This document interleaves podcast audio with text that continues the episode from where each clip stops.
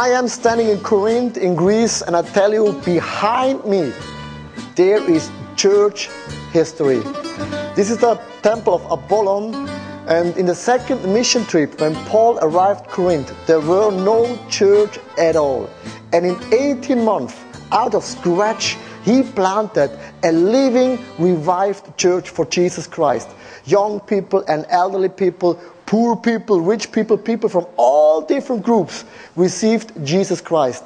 And after 18 months, when the church was strong and healthy, he left Corinth and he went to Ephesus.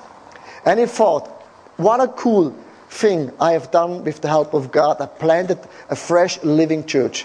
But when he was in Ephesus, he heard stories that the church was in danger to fall apart again. And he wrote in 1 Corinthians chapter 1, 11, verse 11 to verse 12. I heard quarrels among you, and that's really not good. What I mean is this one of you says, I follow Paul. Another, I follow Apollos. Another, I follow Cephas. Still another, I follow Christ. You know, this Bible verse just says there were different groups of thinking, of following some leaders, and there was also a theology problems among the church. You know, the church can never destroy it from outside inside. The church is always from inside out. And Paul said, I will not allow the different groups, the different thinkings will destroy the signs and miracle which were taking place in Corinth when God started the church with the help of Paul. And he said, let's stay together in harmony and unity. And the main point is Jesus Christ.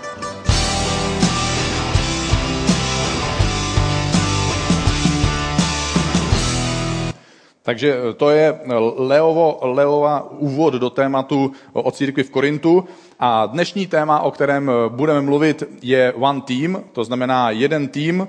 A Pavel píše do církve v Korintu, a, a protože tam jsou různé prostě skupiny, jak to už Leo zmínil, a říkal, hej lidi, pojďme jako být jedním sjednoceným týmem, pojďme hrát na to, že budeme nejlepší tým na světě, že budeme nejlepší tým pro tuhle věc, kterou společně děláme. A Eh, my žijeme v souča- a jsme součástí různých týmů, takže když jsme tady na lodi a pomáháme a sloužíme, tak jsme součástí týmu tady na lodi. V rodině máte nějakou rodinu možná, protože jste ji založili nebo jste se v ní narodili. Jo, každý z nás někde určitě je.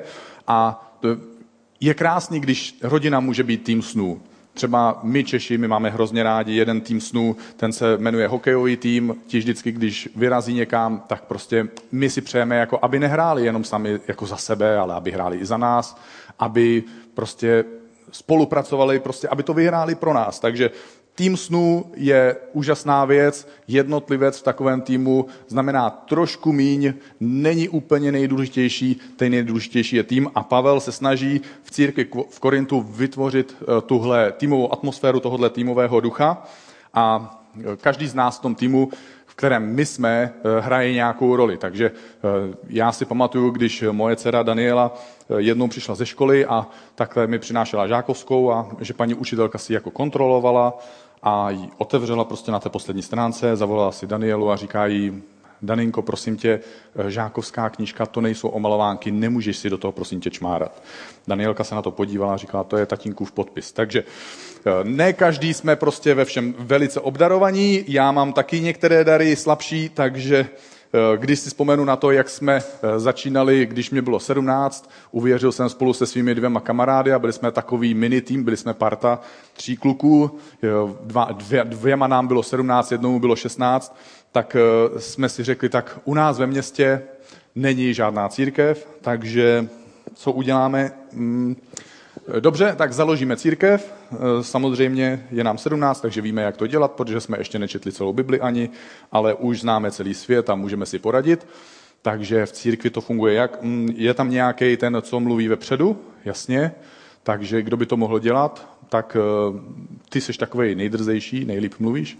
Takže náš 16-letý kamarád eh, se toho ujal a pak jsme říkali, no a pak tam stojí jako někdo, kdo hraje na tu kytaru a zpívá, jo, a všichni jako zpívají s ním. Kdo to bude, no ten nejdržejší, nejdrzejší, co nejlíp mluví, tak on i nejlíp hraje na kytaru, ale ty už mluvíš, takže nemůžeme ti dát všechno. Takže ten druhý kamarád, eh, řekli jsme, dobře, ty hraješ na kytaru jako druhý nejlepší, takže ty budeš eh, hrát a zpívat a my budeme jako zpívat s tebou. A ty se nastal jako já. A co já? No, oni řekli, ty budeš dělat všechno ostatní.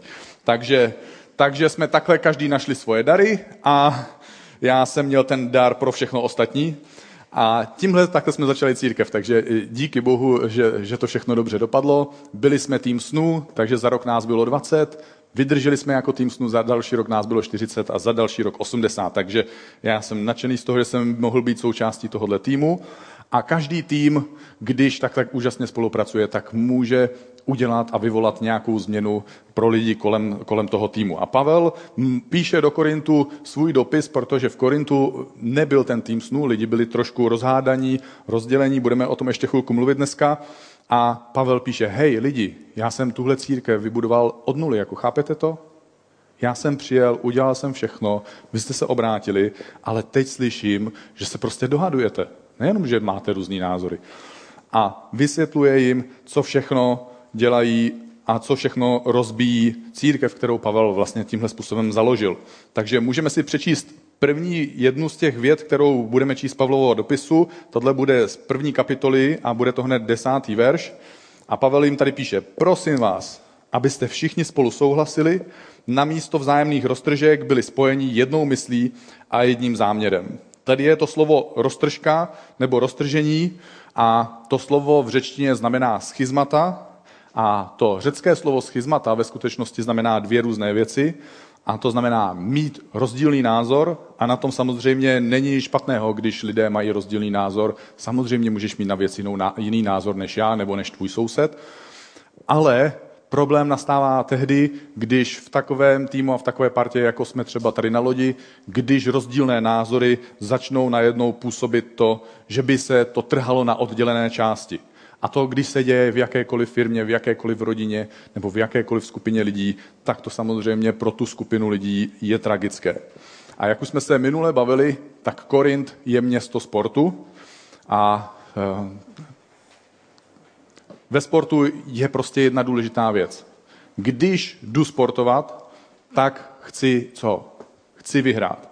Takže lidé z, z řeckých vesnic přijížděli do Korintu a přijížděli tam za jedním účelem. Pokud jeli sportovat, tak chtěli vyhrát. Pokud tam jeli obchodovat, protože Korint bylo obchodní město, přijížděli tam obchodníci z východu, východní, obchodníci z západu, ze severu, z jihu, byl tam přístav, takže eh, byl tam velký ruch a lidi měli pocit, že by si tam mohli vydělat peníze. Takže lidé tam přijížděli proto, aby se stali nejlepšími sportovci, aby, se stali, aby tam studovali a stali se nejlepšími lidmi na světě, aby se stali nejlepšími obchodníky, aby vydělali hodně peněz a tak dále. Takže v Korintu byla tahle mentalita toho vítězství. Já chci být číslo jedna a dokonce i otroci prostě byli schopni říct, hej, já jsem otrok, nejsilnější otrok. Jo, já jsem tady prostě otrok číslo jedna. Takže eh, v Korintu oni měli různé problémy a důvodem nebo kořenem toho problému, těch všech problémů, které měli, byl egoismus. To byl původ eh, těch roztržek a máte tím pádem teďka, jak jsem to popsal, tak máte trošku představu, jakým způsobem ti lidé mysleli a fungovali v Korintu. A přesně takový lidé přijali Ježíše Krista, narozdili se skrze Ježíše Krista a přišli do církve a tím vlastně odstartovali v církvi problém. A tímhle dopisem Pavel vlastně bojuje o tu církev, snaží se vlastně vytvořit znovu jednotu, nebo znovu ona tam možná ještě nebyla od chvíle, kdy odjel. A říká vlastně tři takové, snaží se těm lidem ukázat tři takové oblasti, proč to tak je, kam to vede a jak by se to dalo vyřešit. Takže jak jsme si řekli, tak Prvním tím důvodem je egoismus a sobectví a pojďme si přečíst eh, z Pavlova dopisu hned další větu z 1. Korinským z 3. kapitoly. Tady Pavel jim píše, jenže já jsem s vámi, bratři, nemohl mluvit jako s duchovními, ale jako s tělesnými, jako s nemluvňaty v Kristu. Krmil jsem vás mlékem, nehutným pokrmem, neboť jste ho ještě nemohli snést. A ani dosud nemůžete, neboť jste stále tělesní. Co pak nejste tělesní a nechodíte po lidských cestách, když mezi sebou máte závist a svár? Pavel tady říká, že když si v církvi každý myslí prostě, že je důležitější než ostatní, že můj dar je důležitější než ostatní, že to, co já dělám, je důležitější než ostatní, že prostě já jsem tady jako číslo jedna, jo, a všichni ostatní jsou prostě až na druhém místě, tak eh, prostě já nepovažuji pro sebe druhé místo jako za přijatelnou variantu, tak samozřejmě to vytváří rozdělení a závist a samozřejmě to rozbíjí takový tým. Ve skutečnosti Pavel v tomhle dopise a v těchto větách popisuje tři skupiny lidí. Takže pojďme se podívat na tyhle tři skupiny, kterým Pavel posílá svůj vzkaz a snaží se je oslovit a snaží se jim něco vysvětlit. Takže první skupina jsou lidé, kteří, mají, kteří neznají ještě Ježíše.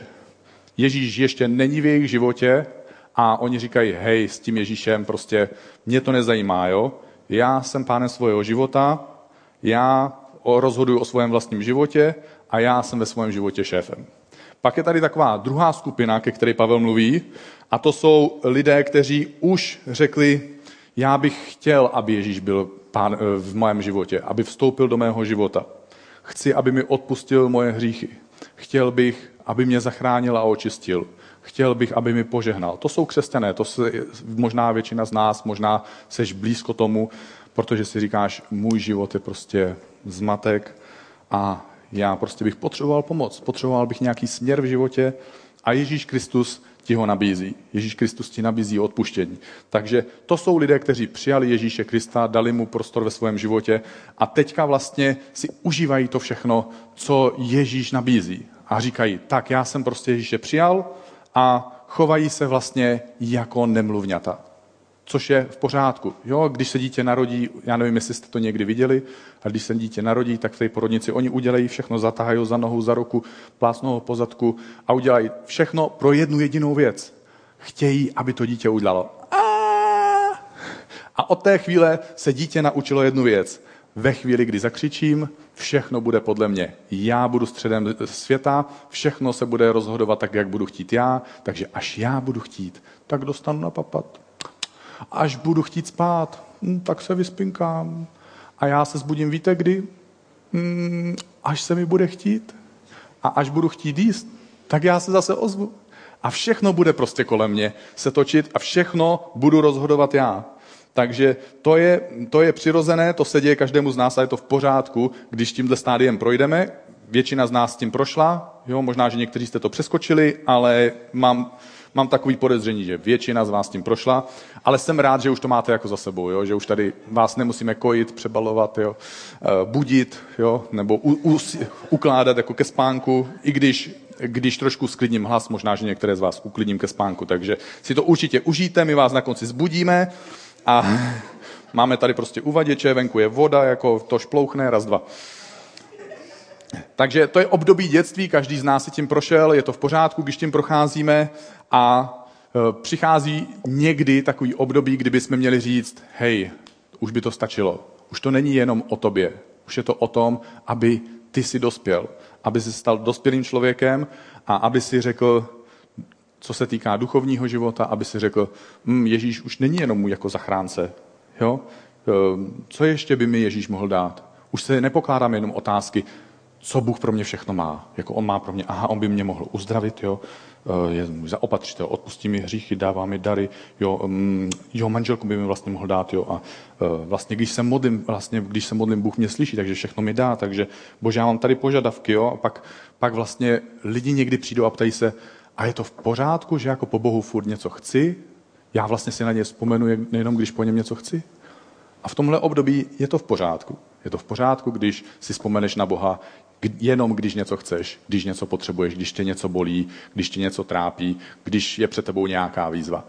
Ale přijde část života, kdy ty řekneš, já už nechci prostě žít jenom jako malý dítě. Já bych chtěl vlastně být nějakým způsobem prospěšný pro Boha, pro lidi kolem sebe a tomu říkáme duchovní dospělost. Takže věřím tomu a Bible nám ukazuje, že to spasení, které máme od Ježíše Krista, tak to máme zadarmo.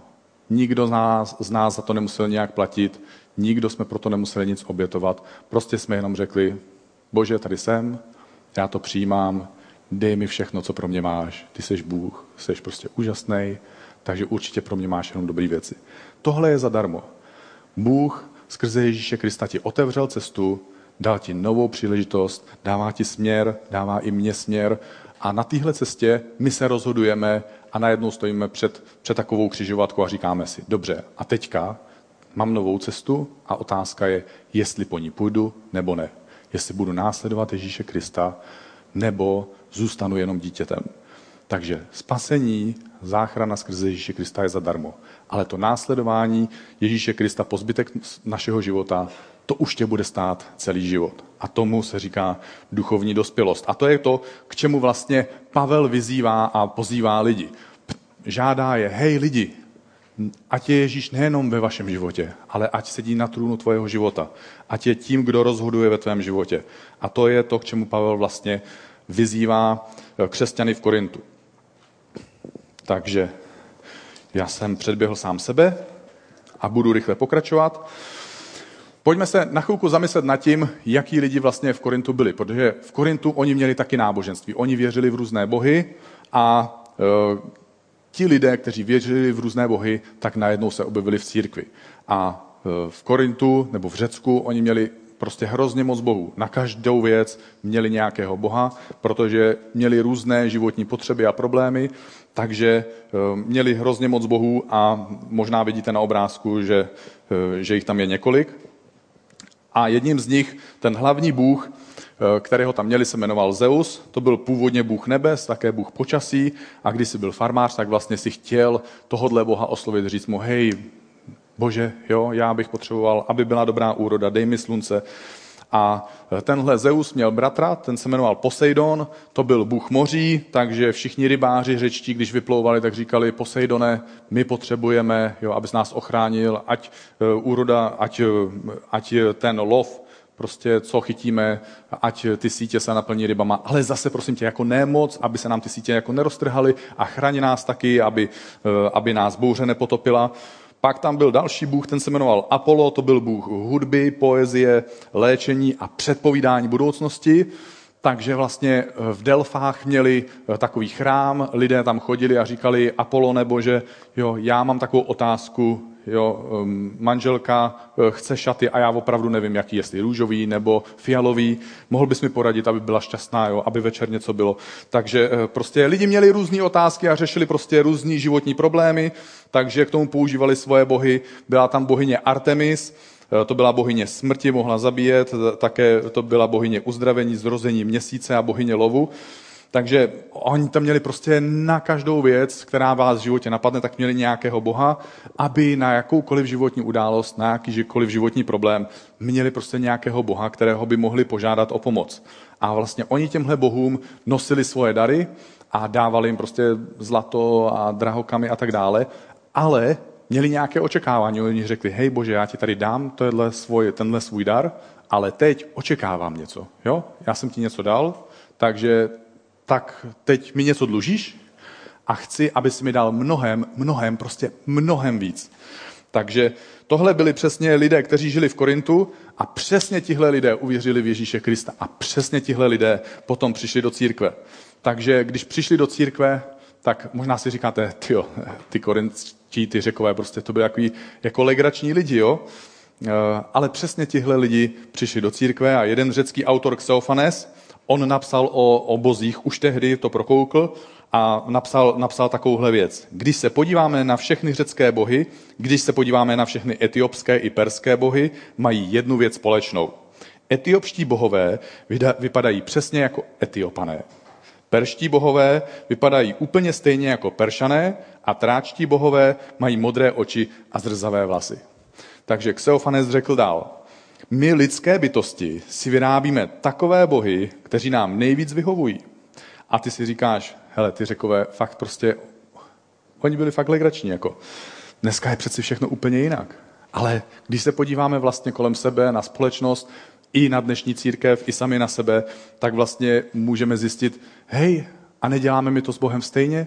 Nemáme ho jenom na to, aby jako, hej Bože, jo, tamhle úroda, jo, manželka, barák, auto, jo, práce, jo, bolí mě v krku, jo, kolínko, jo, teplotka 37 a čtvrt a umírám, potřebuji zachránit.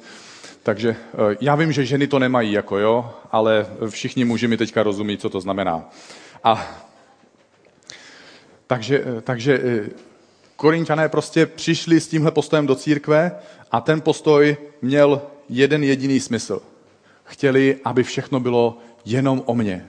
Jo, já prostě, moje potřeby, jo, bože, jenom já. A my dneska stojíme v situaci, kdyby jsme rádi chtěli, aby každý z nás mohl opustit to, tu dětskou část života, toho duchovního života a mohl vstoupit i do té duchovní dospělosti.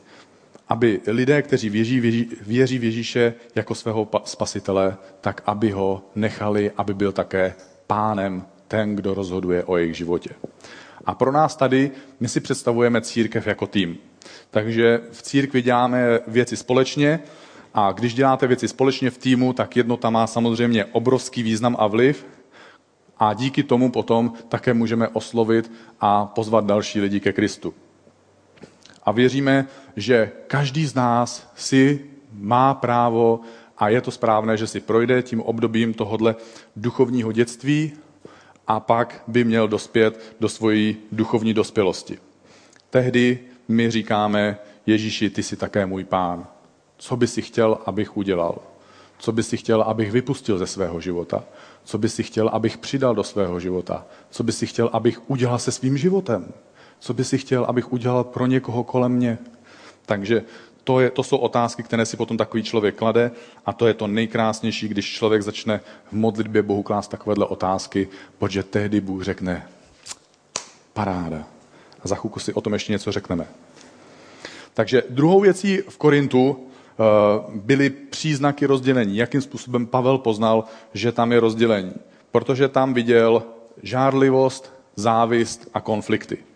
A Závist je založená na takové speciální teorii, ona funguje i v tom obchodním běžném finančním světě, v tom ekonomickém světě a ta teorie tvrdí, že existuje nedostatek. Máme nedostatek zdrojů, to znamená, že kdokoliv si vydělává peníze, tak, nebo kdokoliv má nějaký úspěch, tak je to na úkor někoho jiného. Ta opačná teorie tvrdí, že když spolupracujeme, tak společně máme úspěch, společně si vyděláváme peníze a společně dosahujeme cílů. A v církvi a v tom duchovním je to podobné.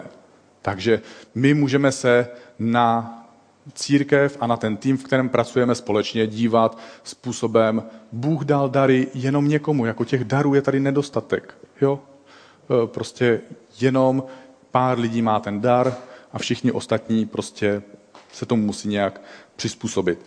A podíváme se teďka na Leo Bigra, co nám řekne k tomu, co si myslí o závisti a o konfliktech.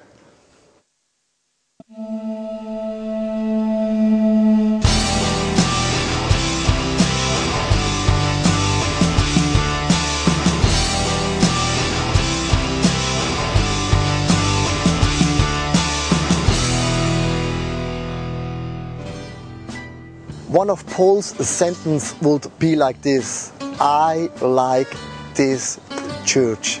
You know, church is an amazing thing. There are people, they love God, they received forgiveness, signs and miracles took place, and there is God involved, and people are believing God is our creator. And Paul said, When I think about you, Corinthians, my heart is beating. I'm so happy, I'm so clappy, I'm so passionate. But there were four problems in the church of Corinth. There were four reasons why the church was in danger to collapse totally. The first thing was they start to split up in different groups. Some people said we follow more this kind of guy because he believes more in this kind of theology.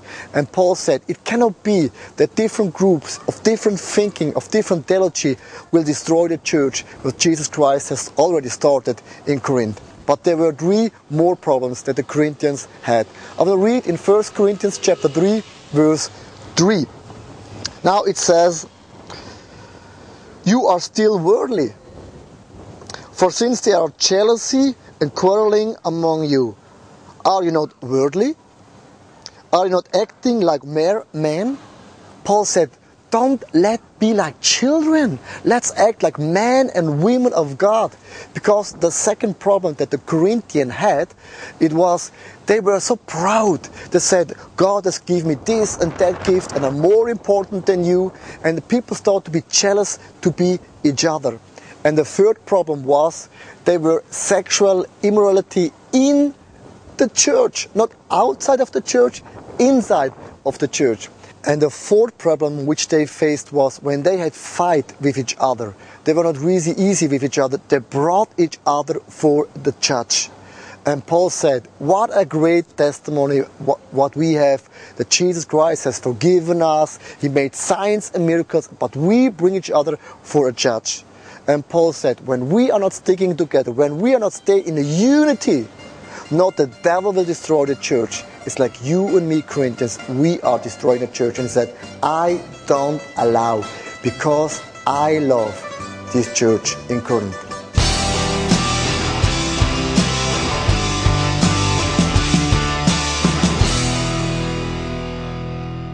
Takže jednou z věcí, kterou Pavel tady vlastně na kterou narážel a kterou se snažil vyřešit, byla závist a to, že vlastně lidé si navzájem záviděli. A to pramení jenom z jednoho důvodu. Prostě nikdo nechce být, každý by chtěl být jako číslo jedna, nikdo by nechtěl být číslo dvě nebo tři. A každý z nás by chtěl, když už jsme uvěřili v Ježíše Krista, tak bychom chtěli pro Boha udělat jako ty velké věci. Jo? Takže my bychom prostě chtěli být jako ten bonke, my bychom chtěli být jako tam ten kazatel, my bychom chtěli být jako tam ten zpěvák. A rádi bychom viděli, jak Bůh skrze nás jedná a jak vlastně se dějí velké věci, aby my jsme byli středem pozornosti. A závist je vlastně to, když vidíš, že někdo něco má, ty to nemáš, máš pocit jako nedostatku a říkáš si, hej, to, já bych, to bych chtěl mít já. I za cenu toho, že on by o toho možná přišel. Jo, on má takovou hezkou manželku, jo, tak prostě. Nebo on má dvě děti, dvě, dvě krásné holky, já mám kluky, jako to je prostě. Nebo, nebo někdo, prostě ten má hezký auto, jako. Hmm, ta má hezký obličej, kež bychom měla jako ona. Jo, nebo prostě, ty, to je tělo, prostě, to je nespravedlivý, takový bych měl mít já. Takže každý, začneme se srovnávat. Začneme se srovnávat a vidíme samozřejmě na lidech kolem sebe, že mají něco lepšího než my. A tomu se říká závist. Závist je styl myšlení, kdy říkám něco sám sobě. Něco mi chybí a on to má a já bych měl právo to mít. Já nechci být číslo dvě nebo tři. Já bych chtěl být číslo jedna. Když, jsem, když jsme začali tehdy s kamarádama tu církev v Jižních Čechách v Prachaticích, tak eh, samozřejmě, že přišla chvíle, kdy do naší církve přijel zahraniční kazatel a řekl, tak eh, skončil kázání, řekl, teď bych se rád pomodlil za vašeho pastora. Takže on se za něj pomodlil, jo, věnoval mu všechny boží požehnání, prostě od stvoření světa až do konce prorokoval nad ním, prostě co všechno ještě úžasného udělá, jakým způsobem se ho Bůh použije. Pak řekl amen. A pak řekl, mm, ještě bych se pomodlil za jednoho a to je za toho vašeho zpěváka vedoucího. Takže se za ně začal modlit. Zase mu dal všechny požehnání od začátku až do konce. Zase mu prorokoval, co všechno úžasného udělá Bůh v jeho životě a co všechno společně udělají. A já jsem tam dole seděl a říkal jsem, hej, uh. Jo, já jsem se jako nehlásil, ale uvnitř byl takový malý chlapeček, který říkal, halo, jo, všimněte si, já taky bych chtěl ty poženání, já bych taky chtěl pro Boha udělat veliké věci. Já nechci být číslo dvě, já nechci být číslo tři. Já bych chtěl být číslo jedna. Taky bych si chtěl, taky bych chtěl, aby si mě Bůh použít, mohl použít. A v církvi si můžeš prostě někdy říkat, hm, já bych chtěl být jako ta holka nebo ten chlapík na pódiu, prostě to je jenom prostě ta viditelná část. A řekneš si, prostě to je nespravedlivý. Možná, že to jako neřekneš nahlas, jo? já to chápu, jo? že prostě teďka tady nevykřikneš, ale prostě to je tam taková negativní myšlenka, jo? takže někdy něco řekneš, mm, no, tak jako to by se dalo tak jako říct, ale i takhle, jo, jo a, a začneš vlastně takovým způsobem se vymezovat a bojovat proti němu, ne protože by si mu chtěl ublížit, ale protože vlastně uvnitř tebe ty sám bojuješ tu chvíli se závistí a nemusí to být prostě jenom v téhle věci, ale v čemkoliv jiném. Takže každý z nás si s tím někdy zabojuje, i já si jsem se s tím zabojoval a občas si s tím musím sám zabojovat, protože závist ti říká, závist mě říká, hej, Danieli, něco ti chybí, mohl bys být prostě lepší, tamhle to by se mohl mít, nebo tamhle si by si mohl mít. Ale když my akceptujeme fakt, že jsme od Boha obdarovaní, že Bůh nám dal svoje požehnání, že opravdu upřímně jsem přesvědčený, že každý z nás, kdo tady dneska sedí, ať už si věřící, asi křesťan, nebo nejsi věřící, ať už si součástí toho, co se děje na lodi, nebo si součástí něčeho jiného, co se děje někde jinde, každému z nás Bůh dal svůj dar, možná to je dokonce víc darů. Není tady nedostatek darů. Je tady prostě tolik různých darů a díky Bohu, že nemáš dary jako já, jo? E, protože kdo ví, jak bys potom podepisoval dceři Žákovskou. Takže pojďme si teďka přečíst e, jednu větu, co, e, co řekl Pavel v první Korinským ve třetí kapitole. Hej, když jeden říká, já jsem Pavlův, a druhý říká, já jsem Apolův, nechováte se jako obyčejní lidé, oni prostě každý měl svůj názor. Jo? Já, on jeden říkal, no, no jako já bych prostě, aby to bylo jako, jako dynamický, chápeš, jo? Jako prostě, mně se líbí, jak on ten, jako prostě on křičí, jo, a potom prostě skočí mezi ty lidi, jo? A pak, a ten, ti druzí říkají, no já bych chtěl být jako prostě ten, jo? On prostě to jako vysvětlí, jo? Takže lidi to konečně můžou jako pochopit, chápeš to? Takže prostě lidi mají různé názory, jsou různé kasatelské styly a v Korintu oni se prostě dělili na tyhle různé skupiny a říkali, no my bychom rádi jako tenhle styl kázání a tenhle druh teologie. A ti zase říkali, my bychom tenhle styl kázání, tenhle druh teologie, my máme rádi tenhle Pavlův dar, my máme rádi tenhle Apolův dar, takže lidi si takhle prostě vybírali a vymýšleli si. A Pavel říká, prostě ty máš pocit, že něco ti schází, co kdyby si přijal obojí? Co kdyby si nech dovolil Bohu, aby mohl sloužit všema darama? Co kdyby si dovolil Bohu, aby mohl sloužit i tvojím darem? Takže já vám chci ukázat eh, teďka takový obrázek. Je to taková pyramida, nahoře je boss, to je šéf. A tohle je prostě taková typická představa, jak si lidé v dnešním světě a vlastně po celou historii lidstva představují, že by měla fungovat nějaká firemní nebo organizační struktura. Prostě nahoře je šéf, Jo, ještě tam možná teďka uvidíte tričko, na tom je, na tom je napsáno já jsem šéf, ty nejsi nic. Jo, takže dokud jsem já šéf a jsem nahoře a vy jste dole a všechno je podle mě, tak je všechno v pořádku. Ha, chápete? Takže, eh, takže to je prostě běžný pohled, ale eh, závěstivý člověk prostě si říká, prostě já nemám všechno, co ostatní, proto musím prostě to nějak uřídit, ovládnout a snaží se manipulovat lidma, aby on mohl být číslo jedna. Ale můžeme se podívat vlastně na to, jakým způsobem Pavel vysvětluje eh, jeho představu a boží představu o tom, jak by to mělo v takové partě, jako je církev, jak by to mělo v takové skupině vlastně fungovat. Je to taková obrácená pyramida, kdy vlastně ten vedoucí není nahoře. A Pavel v tomhle dopise pro takového člověka nepoužívá e, slovo šéf, ale používá slovo vedoucí. A v řečtině to slovo vedoucí, on tam používá vlastně tři různá slova, takže my si je teďka přeložíme, aby jsme, e, aby jsme si udělali větší představu o tom, co Pavel myslel, když řekl, že nejsem vůdce, vedoucí, lídr, jsem prostě služebník. Takže první slovo, které Pavel použil, je slovo diakonoj v řečtině a to znamená, že to je ten, kdo slouží a pečuje o ostatní což v tehdejší době úplně přesně znamenalo ten člověk, který, když je nějaká hostina, oslava, tak se prostě stará o to, aby na stoli se doneslo dostatek jídla, aby všichni si to mohli užívat, aby se to všechno uklidilo a aby každý eh, si to prostě mohl užít, jak nejlíp tu oslavu může. Takže byl to takový člověk, který se staral o to, aby lidi se mohli prostě najíst a nasytit. Pak eh, je tady druhé slovo, které Pavel používal, a to je hyperates, a to je ten, kdo jinému pomáhá pádlovat nebo jít ku předu. Tohle je krásný obrázek, mně se hrozně líbí, protože vlastně tenhle člověk jako služebník, on prostě přistoupí k tobě na loď. Říká, hej, chci, chci ti pomoct, chtěl bys jako jet rychleji? Dobře, dej mi pádlo, budu pádlovat s tebou. Je to člověk, který říká, co bychom mohli udělat pro to, aby tvůj život mohl jít směrem, kterým by si spřál, aby se ti splnilo to, co si přeješ, aby se mohl dosáhnout to, co pro tebe Bůh připravil. Takže tenhle, to je tenhle typ služebníka. Pak třetí slovo, který používá pro to, slu, pro to slovo služebník, Pavel, je slovo synergoj a to je člověk, který spolupracuje s Bohem. My prostě jenom nepracujeme jako pro Boha, jako že bychom byli jeho zaměstnanci, jo, a že prostě Bůh by nám měl jako poděkovat za to, že teda jsme pro ně něco udělali.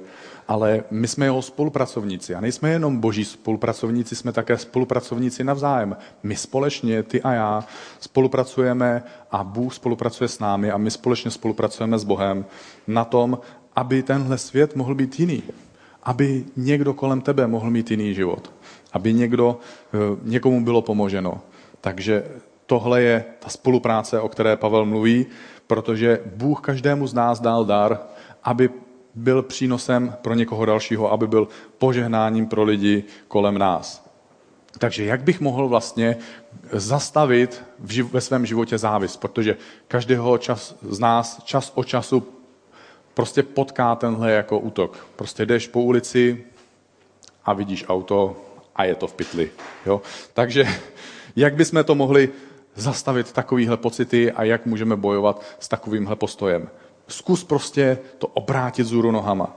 Zkus si říct, dobře, já mám od Boha taky dar, Bůh ho chce použít a chce ten dar použít pro někoho vedle mě, pro někoho kolem mě. Takže to je ten způsob, jakým my to můžeme obrátit. A pojďme si přečíst nebo pojďme se podívat ještě na poslední věc, kterou Pavel říká. Pavel říká vlastně, jakým způsobem se potom můžeme vyhnout roztržkám, protože mluvil o tom, že v Korintě bylo egoismus a rozdělení, byla tam závist a konflikty a říká, tohle všechno se dá lidi, tohle všechno se dá společně nějak překonat. To se dá překonat, když budeme schopni se společně modlit, když budeme schopni společně chválit a uctívat Boha. Když se dokážeme spojit na těchto věcech, tak můžeme mít jednotu. Pojďme si ještě přečíst první korinským, eh, z první kapitoly, sedmá, sedmý verš. Nemáte nedostatek v žádném daru, zatímco očekáváte zjevení našeho Pána Ježíše Krista.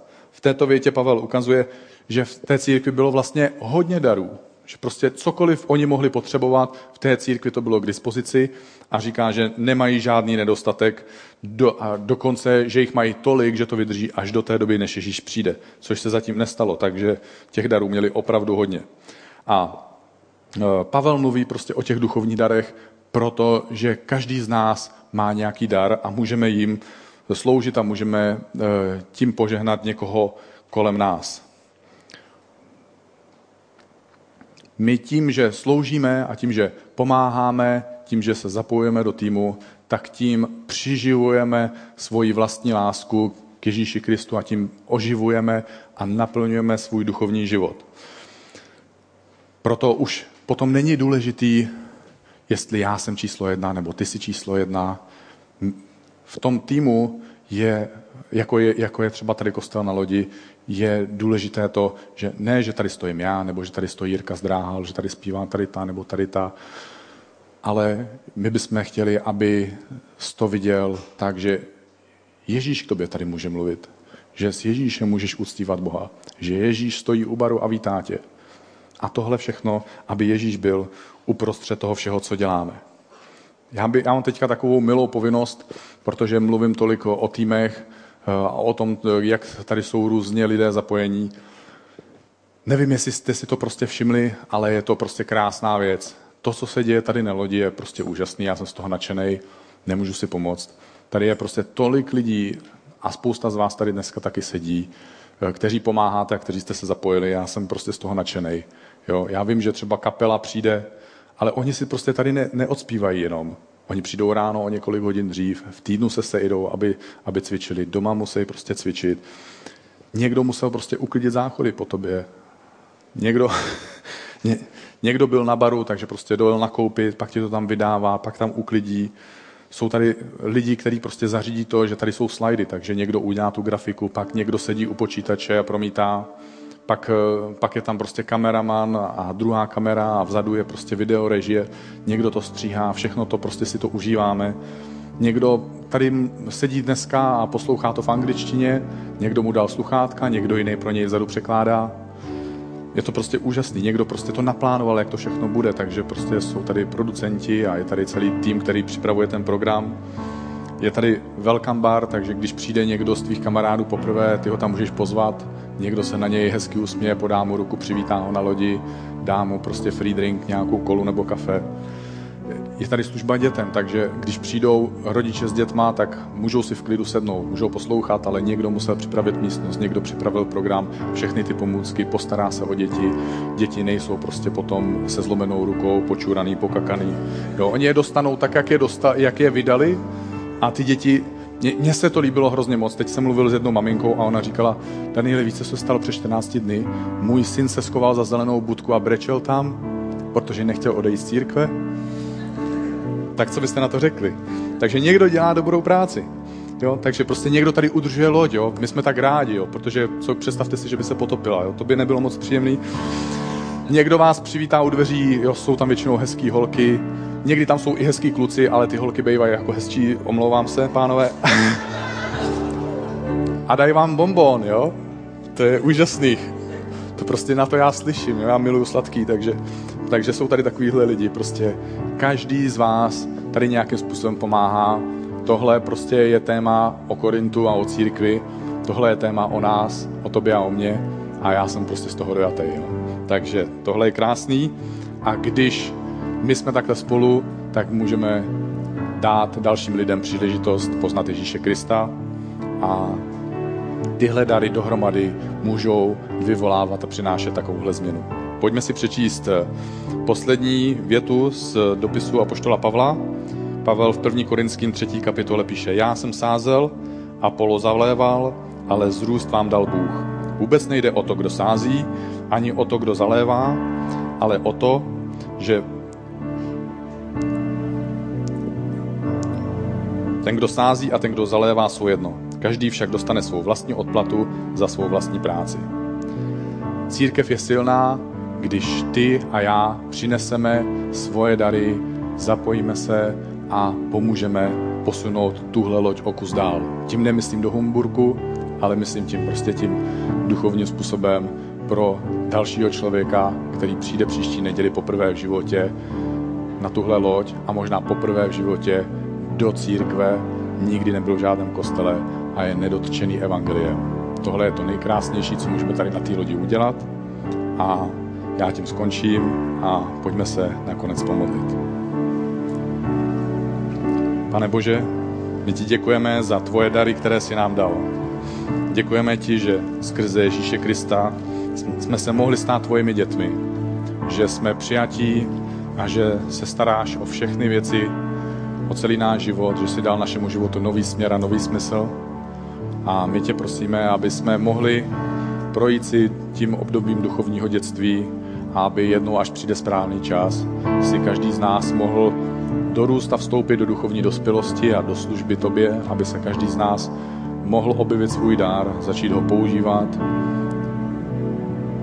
pro radost ze života, pro tvoji slávu, pro to, aby někomu dalšímu bylo pomoženo, někomu z jeho rodiny, někomu, kdo sedí vedle něj, někomu, koho potká na ulici nebo v práci. Bože, pomoz nám být lepšími služebníky a týmem pro tebe. Děkujeme ti, že jsi nejenom náš zachránce, ale taky náš pán a my se ti vydáváme, aby jsme tě mohli následovat po zbytek našich životů. Amen.